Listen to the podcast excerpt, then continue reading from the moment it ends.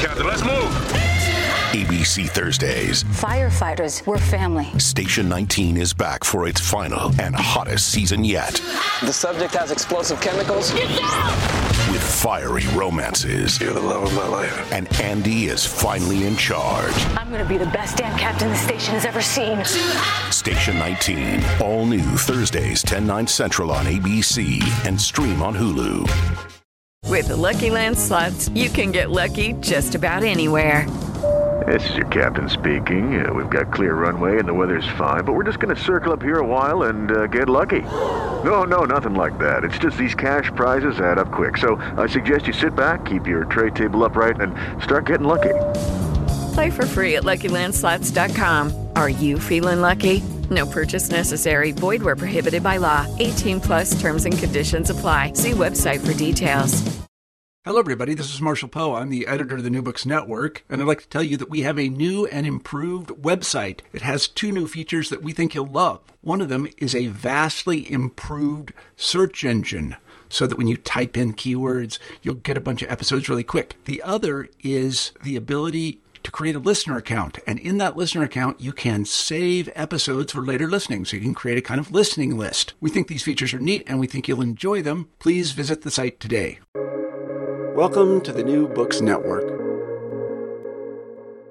Hello, everyone. I'm Latoya Johnson, and I'm here with Maya Phillips, a critic at large for the New York Times, to discuss her book, Nerd Adventures in Fandom From the Universe to the Multiverse. It's an incisive essay collection that explores race, religion, sexuality, class, and gender through the lens of pop culture fandoms. Welcome, Maya. Thank you for being here with me. Thanks for the invite, Latoya. So, before we get started into the book, um, you're a critic, an art critic for the New York Times, correct? Uh, can you tell us a bit about your professional journey and how you incorporate your love of nerd culture into what you do? Sure. Um, I started writing criticism, I think, you know, as a teenager in in okay. high school, like legit. We my little uh really intense Catholic private school. I worked for the newspaper and I remember writing a review of some kind of Jesus movie. And of course, I wasn't allowed to say anything bad because it was Jesus, but mm-hmm. I really enjoyed writing about like everything kind of arts and lifestyle in my little high school. Uh, and you know i continued on through college again like doing reviews. I found that like theater was my thing that i was really particularly interested in and from there i just kind of you know as a freelancer especially graduating at a time of recession like we are in now um, it was really tough to you know get a job and i really wanted a staff writer job at a paper but knew that that was rare and it continues to be rare. So i just kind of freelanced everywhere i could and i just kind of wrote about everything arts and entertainment i could um, I had a few very short stints in like news reporting, which I hated, but it was good practice for me. And again, I was just trying to get as much experience as I could in every area. So eventually, I just started writing for larger and larger publications. Um, eventually, I got a job on the copy desk for the New Yorker and there i was steadily again like freelancing for other people and like writing for the new yorker and i started at the times as the first arts critic fellow and um, i had been writing a couple reviews for them over the years and they invited me on and they hired me a couple months in so that was really great and it was really impressed. It's really interesting actually seeing that journey, like starting off that I remember having such trouble, like just a few years ago, pitching like nerd culture kind of articles. I would have to like argue them like, oh no, no, no, like enough people will read this Doctor Who article, like enough people will read like this thing about anime. And I still came up with a good amount of resistance. And it's so funny how the culture has shifted so dramatically that now I mean, and part of it is also me being in the position I am, that I am a staff writer at the New York Times, and they kind of know my areas of expertise. So that's part of it. But the other part of it is just us being in a culture where nerddom has become so mainstream so quickly and has been so profitable. So now I can be like, oh, can I, I just write this anime article? And my editors are like, okay, cool. Sure, do that. or like, I'm like, you know, or like examining several Marvel movies isn't like that weird. I mean, you still get the conversations about what is, you know, highbrow and what is lowbrow, but still people are going to read about it because that's what people are investing their time in across all platforms.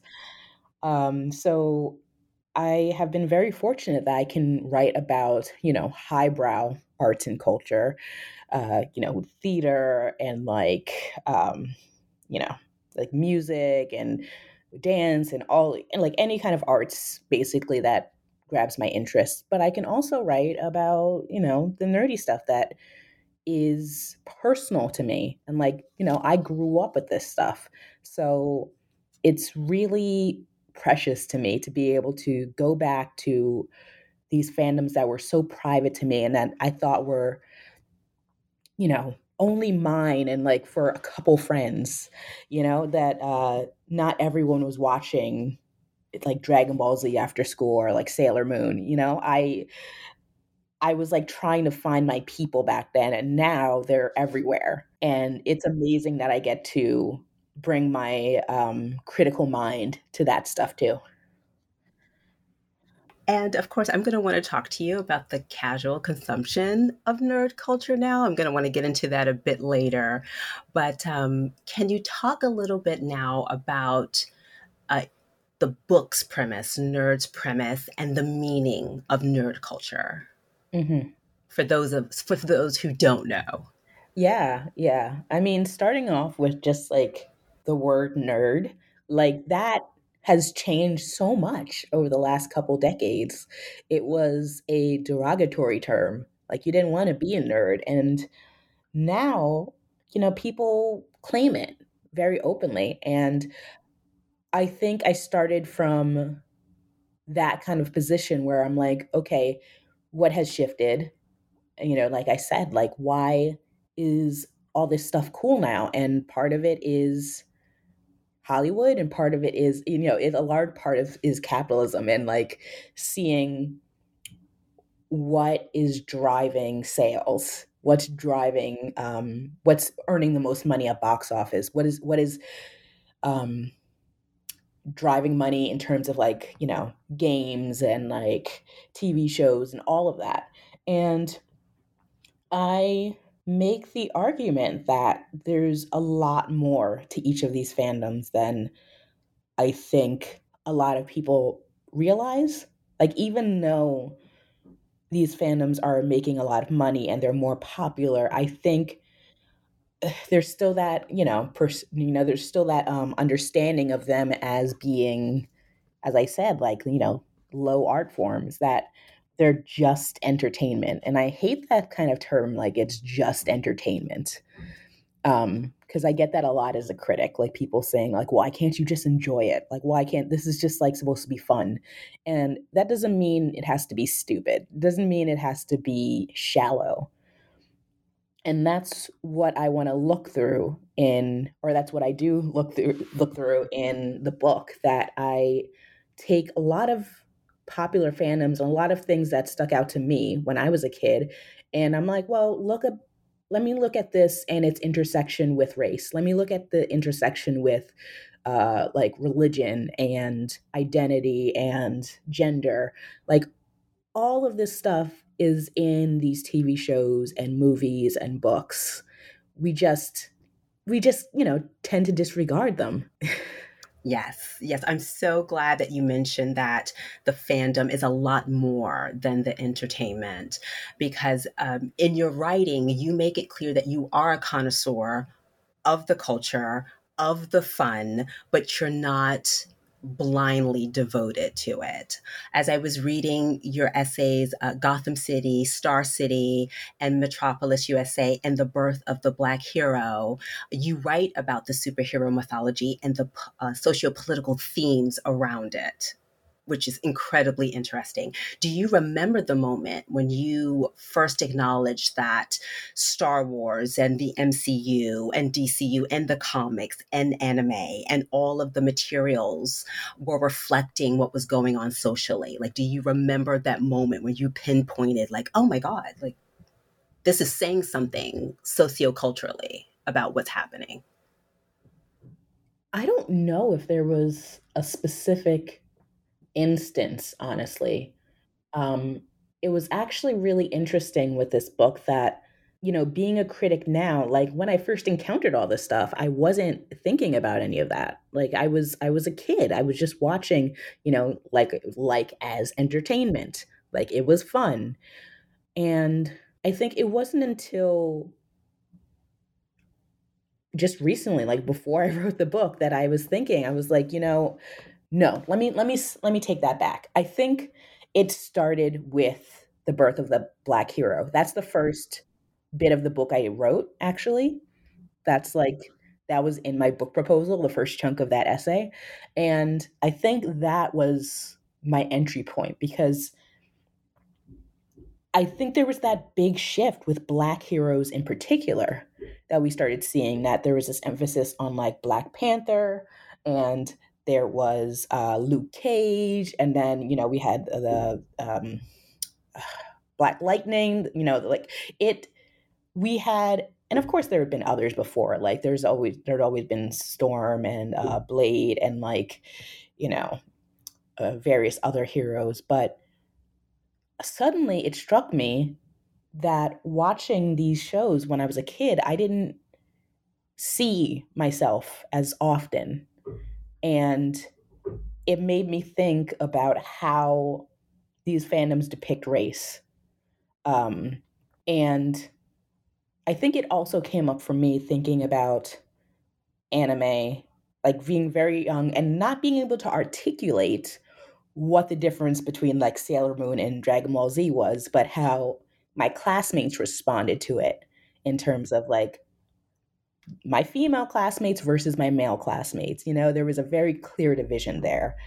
And I thinking about anime and like what characters I admired and I remember wishing so hard there was a black Sailor Scout, you know? Like I remember wishing that I could be a Sailor Scout and that like I could be a card captor, but there were never any black characters in anime or very rarely.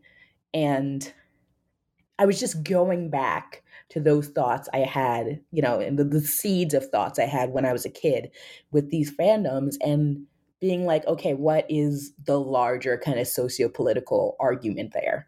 Like from kind of my feelings of unease or confusion or whatever watching these things. And that's where it started. Oh, I love that. It reminded I, I had this very interesting experience in the movie theater watching Wakanda Forever with my eight year old. And I'm watching her see Shuri and Okoye and thinking back to your experience when you wrote about seeing Luke Cage and wondering what things would have been like for you had you been able to see a black superhero like him at her age, as opposed to just seeing whiteness in the superhero realm.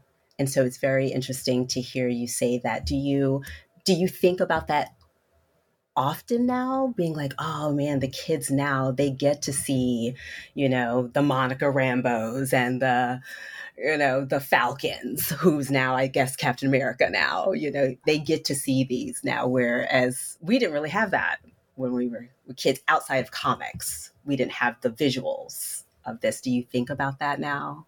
Yeah, I think about it like when I go to conventions and I see like little like brown and black kids in cosplay and also sidebar like the idea like cosplay becoming such a thing now and like how easy it is to just like you know, go to the go to a store and just like get a costume for some kind of obscure because some of them are kind of obscure, and I'm surprised they get the costumes.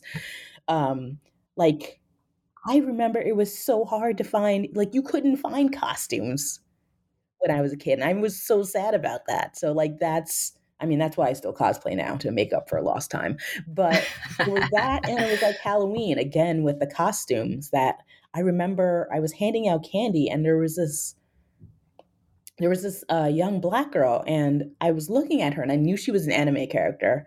And I was like, oh, what show is that? I don't think I've watched it. I, it looks familiar, but I, I don't think I've actually watched the whole show. And uh, I can't remember what the show was for the life of me, but she was telling me about it.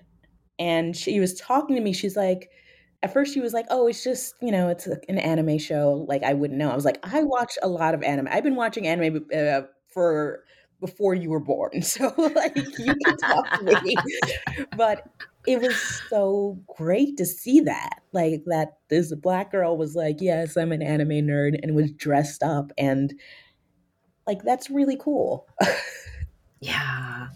Yes, speaking of the the dressing up in Moon Prism Power makeup, you uh, when you're discussing the stereotypical girlhood womanhood that's desired in specifically manga and, and anime you write more often i cosplay as male characters but i'm ashamed to admit there are times when i question how well or comfortably i will fit in the mold of the magical girls like the sailor scouts and the card captors.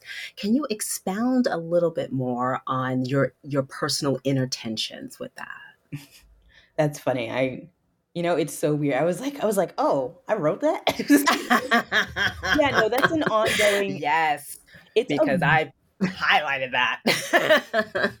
that is a very ongoing discussion I have, a dialogue I have with myself and with my friend who is. I mentioned her a couple times in the book. Like she is she's been friends with me for we've been friends for over a decade. We've been friends since college.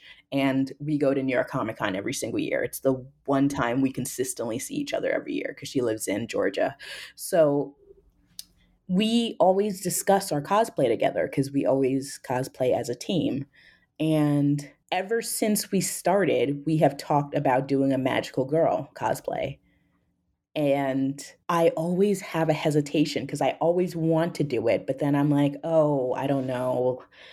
Like, that's kind of girly. Like, I don't know if I feel comfortable. Also, I love wearing all gray and black, and their costumes are usually very colorful. And so, like, it's all of that. And I was like, oh, how many, how much frill can I do? I have to go to the bathroom. Like, those bathrooms at Comic Con are always crowded. Like, I don't want to be like dealing with petticoats and stuff. like it's all of that. and it's it's really it's it becomes really complex because it's also I mean it's still tied to my blackness too. It's tied to my body. So it's also looking at these characters and like as a kid being like they were they were all thin and actually, it's interesting to note looking back at like Sailor Moon Crystal, the way they restyled the animation, that they're that much more looking like Barbie dolls. Like the proportions are very off. And me being like, how are these costumes actually going to fit on me, you know, as like a black woman now? And so the, all of that is in the background, along with like me thinking what it is to, what is it to be feminine? What is it to be powerful? And kind of wanting to default to the male characters because that's that's a more you know traditionally like masculine traditionally like very obviously powerful in a very um you know more more readily acceptable way um and i have to constantly fight that and so that's still in the works like me and my friend we have a plan for a magical girl cosplay coming up. We're we're working on it, and I am still working out all of that behind it. So it is hard to be a critic. it's hard to be a critic and love the world, love this whole culture, but have to think about the nuances, yeah, you know. You shut your brain off. Everything becomes about, mm-hmm. oh, what does this mean politically? What does this mean like? Mm-hmm, mm-hmm, mm-hmm. Can't just put on an yes. outfit like Yeah, can I just put on an outfit and have a good time? And you want to, but as being a critic and being very socially aware of what every, all of this means. Yeah. Oh my gosh. And speaking of that, femininity and and powerful, uh, uh, and, and exuding a certain type of power. Um, Nerd was the first time that I had read the term fan service. And it took, yeah, I had never, I was like, this is a very interesting term what is fan service and what is its connection to the nerd culture? If they i mean i mean there is if you're feminine there is a, a, very strong connection but is that something that everyone in the culture is aware of? Maybe not. You know it's hard for me to tell because i've been in it for so long that i've known the term fan service for a while. I feel like I was using that since I was maybe a teenager or so. And I know it comes up more in like anime, but it definitely comes up in other nerdy contexts too, like, you know, with superhero movies and things. It comes up in video games a lot too, I will say. Um, and it is just Okay, well, it it, it is when a creator. we both took deep breaths. it is when a creator is pandering to the audience in a very clear and obvious and sometimes kind of gross way. And so that can mean, in terms of narrative, like I would use that example in Sherlock. There's an episode of the series where they're kind of exploring various scenarios and it kind of like plays with the um the kind of like gay undertones between the relationship of Sherlock and Moriarty. So it kind of it kind of teases that and that is a clear fan service episode because fans love shipping and you know like pairing up characters who are not actually romantically entangled in the series. Yeah, yeah. So that like that is a fan that's fan service. Like that doesn't really it doesn't come naturally from the story, but it is clearly responding to the culture, the fan culture around the series.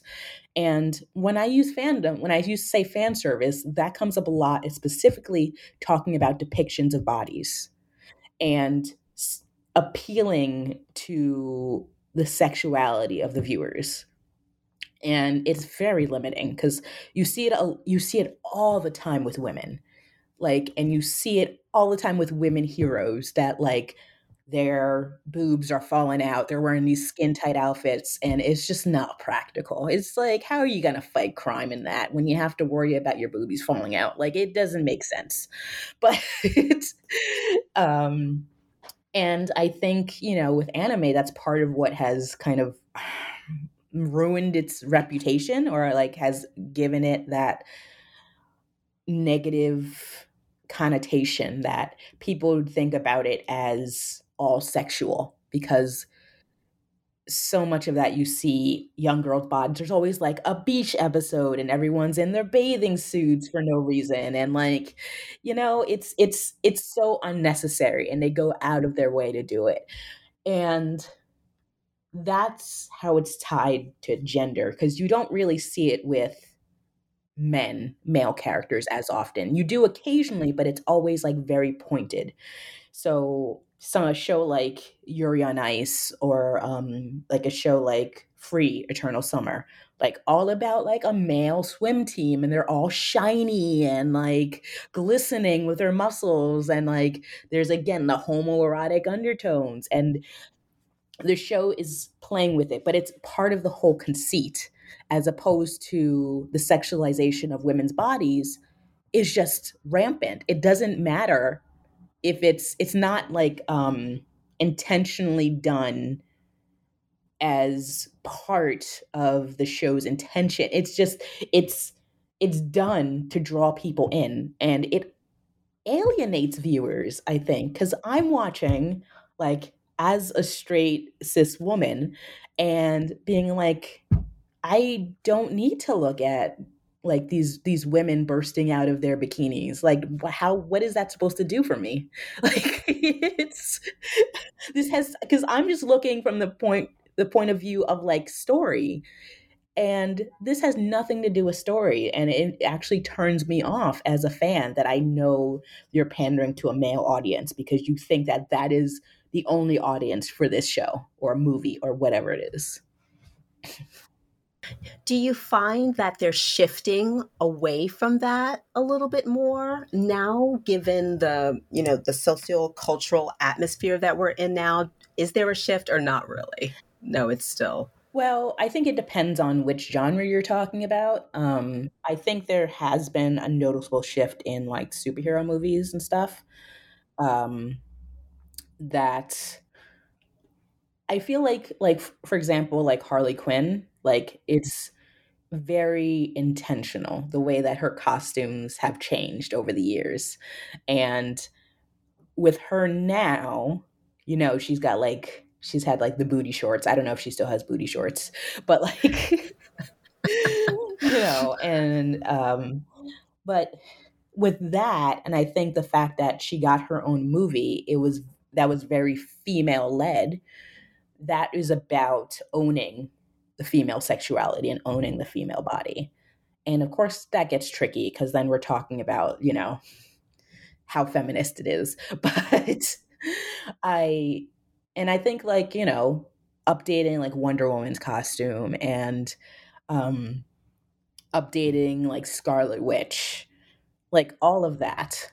But there are still moments when I'm thinking about like the Batman and um, Zoe Kravitz as Catwoman because Catwoman has always been a very sexual figure, and Halle Berry's Catwoman. I just remember that outfit made no damn sense. I was like, yes, we all recognize Halle Berry is a beautiful woman, but like, what is happening here? but like, Michelle Pfeiffer's, even hers had a very was very sexualized in a way. It cinched to her. And, yeah, yeah. And but like with the Batman, I remember there was one scene where he just is watching her change. And I'm like, what is like that's unnecessary. right. Mm-hmm. Yeah. I don't know about you, but I'm very busy and I don't have a lot of time to cook. That's why I subscribe to Factor. Eating better is easy with Factor's delicious, ready to eat meals. Every fresh, never frozen meal is chef crafted, dietitian approved, and ready to go in just two minutes. You'll have over 35 different options to choose from every week, including Calorie Smart, Protein Plus, and Keto. These are two minute meals. Factor meals are ready to eat and heat, so there's no prepping, cooking, or cleanup needed. They're flexible for your schedule. Get as much or as little as you need by choosing your meals every week. Factor is the perfect solution if you're looking for fast, premium options with no cooking required. Sign up and save. We've done the math, and this is important. Factor is less expensive than takeout, and every meal is dietitian approved to be nutritious and delicious. Head to factormeals.com slash NBN50 and use code NBN50 to get 50% off. That's code NBN50 at factormeals.com slash NBN50 to get 50% off. So I want to shift a little bit back to the birth of the black hero and the depiction of of blackness in anime and fantasy. You write Black imaginary worlds are rare in the mainstream, and when they appear, they are largely rooted in the real world. So it seems like they don't have the capacity that Middle Earth or Narnia or Westeros or Hogwarts has, whereas that it's that whimsical, that quaint, that magical atmosphere. Can you talk about your experience with that, with with the black fantasy having to be rooted or seemingly having to be rooted in the real world and what's going on politically? Yeah, I mean, it just always feels like there's no true escapism for for black people. And I mean, it is kind of it is the reality. Like we can never take off our blackness. It is always what defines us because that is how our country is built. Like that is how our society is built and that's what we're raised to believe. We're constantly being reminded that we are a different kind of citizen. So of course that comes across in the fiction too. Like, you know, so that's why I think it's so like revolutionary for works that are actually like, yeah, I have a black character who's just going to go off and learn magic or like have an adventure cuz we're not allowed to have fun in the same way, you know? we're always because historically we've had to be in survival mode because America keeps killing us. America keeps um you know, keeping us down. Like so it is enough for us to just exist in the world. So God forbid we actually be allowed to exist in a magical world and like have our own adventures.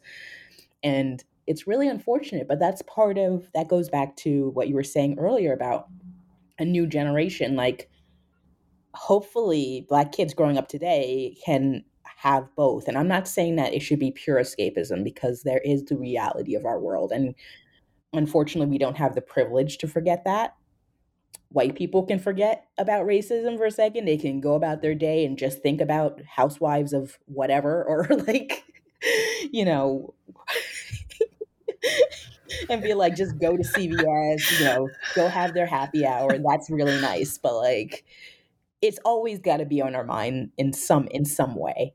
And I hope that kids today, like young black and brown kids today are still also able to engage in the magic and the fantasy because we need that too like that's that's how we remain young and that's how we have that's how we grow our imagination how we extend our imagination like that's and that's really important too. Yes it is. Yes I because I, I found that i come to this this world. Of course, I, I feel like I'm a casual consumer. I hate to admit that to you. Ah, I'm a little embarrassed, but I do come to the world for the escapism. Yes, and so giving my my little daughter, my my little eight year old, the opportunity for escapism has been really beneficial, and for her to see see these characters that I feel like I wish I would have had the opportunity to see when I was her age. So I feel like I'm just coming to it now, unfortunately. But I want to shift a little bit to the outlining of your book because I absolutely love the titles of your essays. And so I love that. So I I want to know what was your approach to outlining nerd number 1. And second, your parents have played such a pip like a, an enormous role in your fandom. Like, do you do you agree with me? Is that is that a true statement to make that they're that they're pretty Okay, and so I wanted to know, secondly, like, how did you decide what personal stories you wanted to incorporate? Because we do see your parents a lot and in, in the book. So, how did you decide what stories you wanted to tell? Did you have to ask mom, like, can I tell this story? oh my God, this is so funny. My mom always complains. She's like, why you got to talk about me? She's like, like, you know, knowing about my business.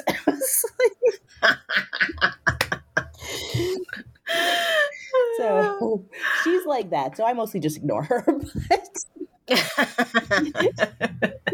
but I love that. I love these two parents who like basically shared in it with you. They had this this little black girl that loved this world, that loved this culture and they seem to have wanted to foster it in you as well, especially your dad. So how did you what was the outlining process and then how did you decide what personal stories you wanted to tell? I mean that was it was kind of challenging because like going in and writing this book i remember working on the proposal with my agent and you know it com- it came up a lot that this would might be a little more difficult to market because it is a mix of critical essays and like kind of memoir. And I wanted to strike just the right balance between the two because I was interested in both. Like, it's not just about me approaching it as a critic, it is a story of my personal connection to these fandoms. And I think that gives you, I think that gives me as a critic a certain kind of currency that, like, the reader, hopefully, if you're a reader who is also really invested in these fandoms, you're not going to come and be like, oh, here's like Miss New York Times critic coming in and like taking apart my things. I'm like, no, I'm in the same boat as you. Like, this is all precious to me too. And it was, uh, I, I think it was easier in some places than others that like some fandoms are so inextric- inextricably um, connected to certain stories. Like I think I mean I you know, I talk about like Mask of the Phantasm and having that memory of going to my parents' friend's house and like watching it. And I always think of that whenever I I see or like hear about Mask of the Phantasm. And you know, like Spider-Man like I still think of my dad when a new Spider Man movie comes out because he loved Spider Man. And I just remember going to his job, you know, working in Forest Hills and him being like, this is where Spider Man lives. And, you know, that's like, I, I will never not think of that. So it was just finding ways to make those connections and make it all kind of flow together and as for the titles, coming up with the titles was hard. So I'm glad you like them, especially because they're. It was so. I mean, that one it was really difficult organizing because, like, it's also I touch on so many different realms in like each essay and I, at first I was like, oh, let me just do like, you know, superheroes in this chapter and anime in this chapter. But there was so much crossover that I was like, you know what? Let me just let it go where it goes. And I tie it together by theme instead of by actual like kind of fandom. So that means I can return to some things more than once. It means I can like talk about how these two totally different things like interact and like are in conversation and that is more interesting me, to me because that's a little more dynamic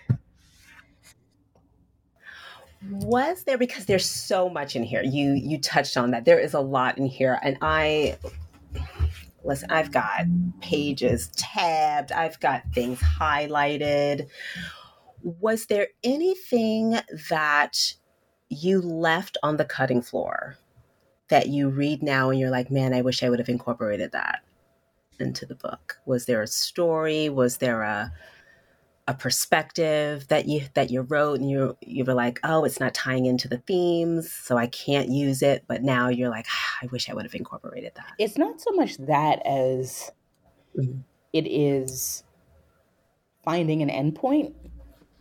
like because mm-hmm. at some point I had to just like hand in a final draft, but obviously movies are still coming out. Things are still happening. So I'm like, I'm like, oh God, another Black Panther. Like at this point, of course, the second Black Panther hadn't come out, but I was like, oh no, another Black Panther. I'm like, oh God, uh, there's the other Spider Verse movie. I'm like, then you know, Sandman. I wish I could have written about the Sandman adaptation because I love Sandman so much. Um, in general, I think I could have written a little more about Neil Gaiman because I'm obsessed with his work. But there's like, you know, it's just I was obsessed with like timeliness and I'm like I really want to have the newest thing that people are talking about in here. But at some point then you're just never going to finish the book. so and that definitely was not happening. I needed to finish this damn book. so, at some point, I just had to like. I think I added in one or two last minute references of like things that I had seen like right during the editing process. But mm-hmm. I mean, yeah, you just have to stop at some, at some point. yeah, yeah. Was there a favorite essay? Was there something that you were like, I love writing this? I don't want to stop writing this. I think so. In the Times review, this was pointed out. Uh, Stephanie Burt reviewed it, and she was saying that it is very heavily like the anime chapter goes like pretty hard, and it's true that I was like it's it's rare that I get to go so deep into anime. Like like going into Marvel and stuff like everyone does that now, you know? But like taking apart like gender and like when I started talking about the history and like how we have this idea of um anime being so sexual but then it's actually America played a large part in the way we view Japanese sexuality, just like in the way that we were, uh, you know, our presence there around the war. Like it, it that is like really fascinating, and I, I that and like talking about like gender and magical girls and how subversive some of that stuff was, and like people don't even realize like how there were like so like queer characters and trans characters and there were depictions of you know, strong women who were just not really following typical gender norms. Like that is so cool. And I don't think we talk about it enough. So that's that's one area that I thought um, in large part due to the novelty of being able to to write about all that and think about it. Mm-hmm. Because there are a lot of us, especially the ones who consume the culture casually, that we don't think about anime or, or manga in that way that those who are in fandom do. And so that was very enlightening to me to to read uh, about these these characters that I don't interact with on a regular basis. I love that. And, and speaking of, I want to go back to the casual consumption of the culture. So in Con Crazy, you discuss you discuss the the change in the fandom especially you see it especially in the conventions like comic-con and how it's changed over time and you how you have these individuals who aren't in the culture but are very much entertained by it um, do you blame the Big Bang Theory for that? Oh. you don't have to answer that, Maya. But I felt like I felt like I had to. Add, I felt like I had to ask the question. That's funny. I did not. I that. Wow. because I'm going to be honest with you. I I think that a lot of us have come to the culture through that television show. We see these characters. They're making these references we enjoy the show. We want to know what these references mean. We want to know who these people are.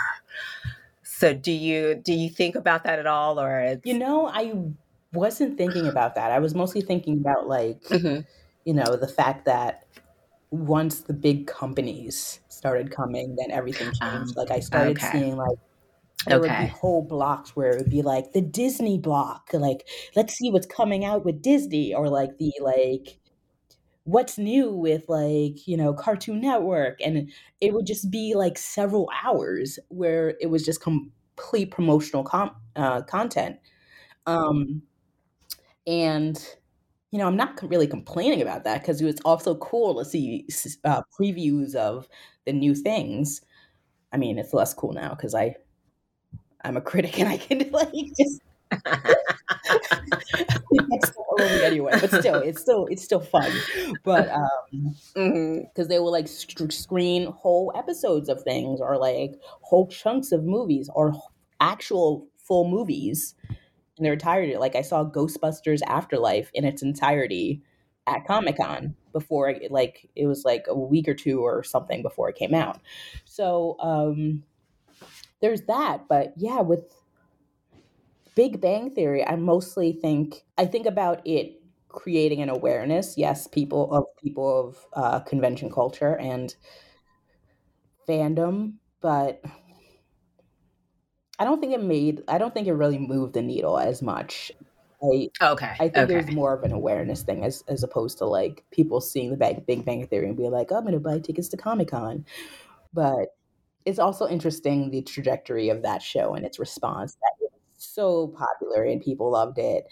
And I mean, it's a funny show, but like, I think it very quickly shifted that, like, all of a sudden everyone was like, suddenly more woke or more aware and they were like oh no these guys are skeevy this is not okay like the way they talk to their girlfriends the way they treat penny like what is wrong with them and like sometimes how they talk about talk to Raj, yes. the only person of color. Yes.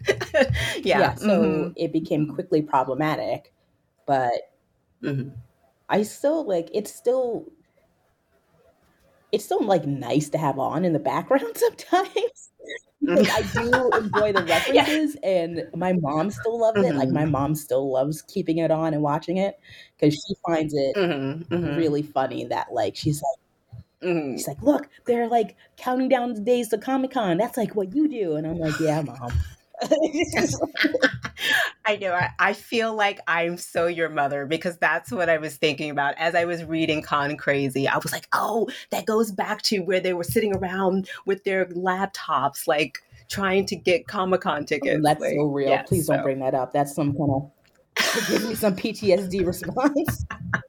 oh my god! So I thought I'd ask because when you're referencing, like all of a sudden we have these casual consumers that are really infiltrating these spaces. I'm wondering if like the hardcore fans, if you're wondering like where are all these people coming from? Like all of a sudden they're here. Like what's what's provoking all of this? So, and the, my first thing was to think of the Big Bang Theory. Yeah, yeah, you know, yeah. As I said, I blame Disney pretty much.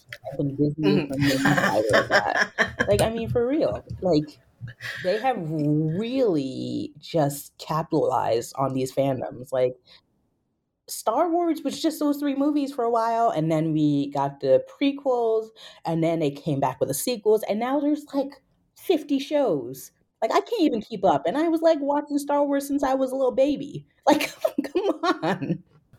Like it's too damn much. yes. yes, I went on a website yesterday to to look up phase 4 of the MCU and now I'm there's just all of this stuff just being us being bombarded with all of this MCU and I'm like okay I'm not I'm not certain I'm going to be able to keep up with all of the new things that's happening but yeah Disney is definitely definitely capitalizing yeah. off of, off of things and that yeah. it really annoys me actually like because it I feel like that has alienated me as a fan. That my fandoms don't feel the same. Yeah, I don't engage in them in the same way because now it becomes it becomes like a burden, you know, that to keep up with everything, you have to like watch this on this streaming service, you have to watch these movies and like everything is connected so if you decide that you're not interested in this show, then you're going to miss the references in the next movie and it's I'm like, I shouldn't feel like you can more than being feel feeling like I'm being led through these universes in a natural way, like led by my interests, led by uh, you know how great the storytelling and the characters are. I'm being led because you know, Disney wants to make more money and they want me to get on as many platforms as I can and like give them as much money as I can. And so I'm very aware of it. So it doesn't even feel like, oh, I'm doing this as like a Star Wars fan or an MCU fan. It's like, oh, I'm doing this because Disney tells me to, because uh, the next damn movie is not going to make any sense. And that's not a good feeling. You know, it doesn't, it pulls me out of the fandom.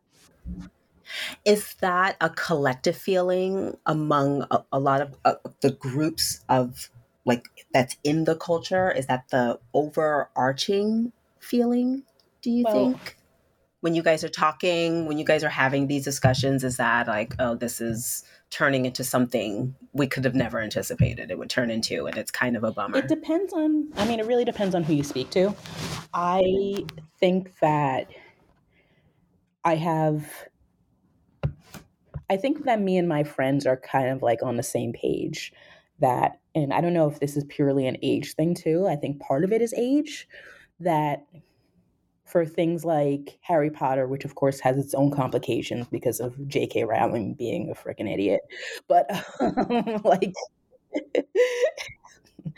but um, it's but like that had already kind of become dated with us because we all grew up with it, but then it kept expanding and you know we were already like we can't engage in this world anymore in this way you know? It's like you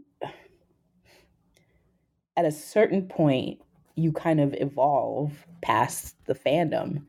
And if the fandom is still going then it's hard you're you're like what do i do with this? Because i have these sweet memories of this fandom and this was so precious to me but now it's still ongoing and it's a totally different beast so like how do i engage with it now? And then you get this like sense of loss.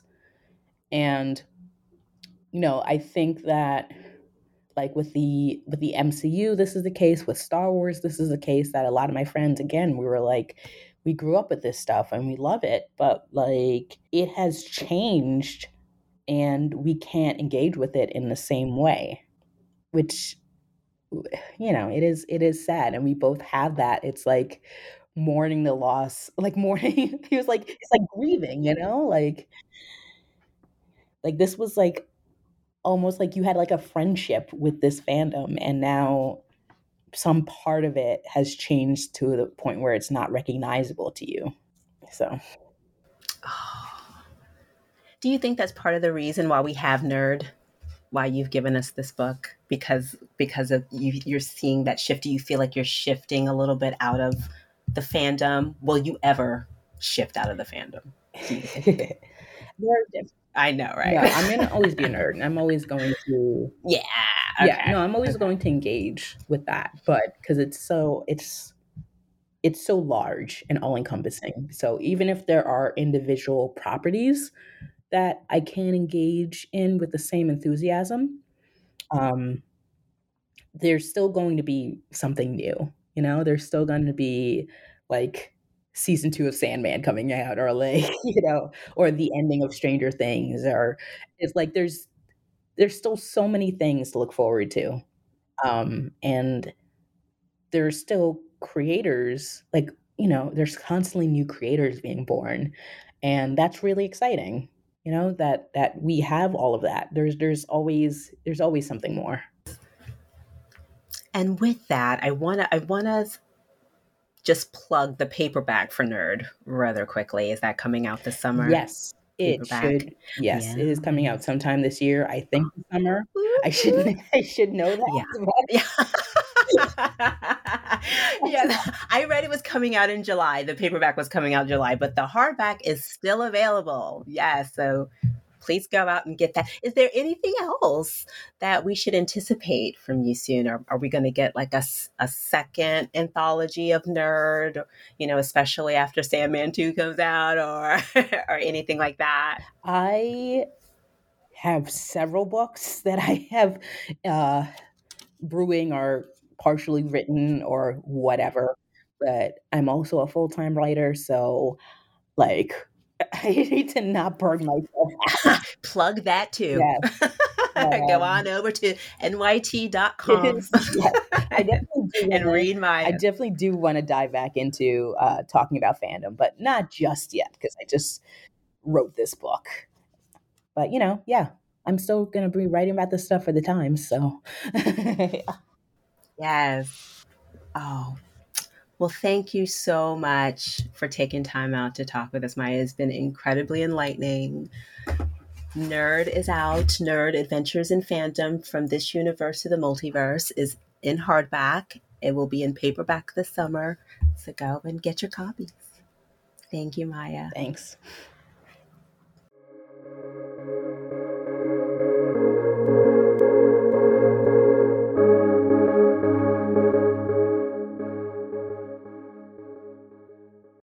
Lucky Land slots, you can get lucky just about anywhere. Dearly beloved, we are gathered here today to. Has anyone seen the bride and groom? Sorry, sorry, we're here. We were getting lucky in the limo and we lost track of time. No, Lucky Land Casino, with cash prizes that add up quicker than a guest registry. In that case, I pronounce you lucky. Play for free at LuckyLandSlots.com. Daily bonuses are waiting. No purchase necessary. Void where prohibited by law. 18 plus. Terms and conditions apply. See website for details.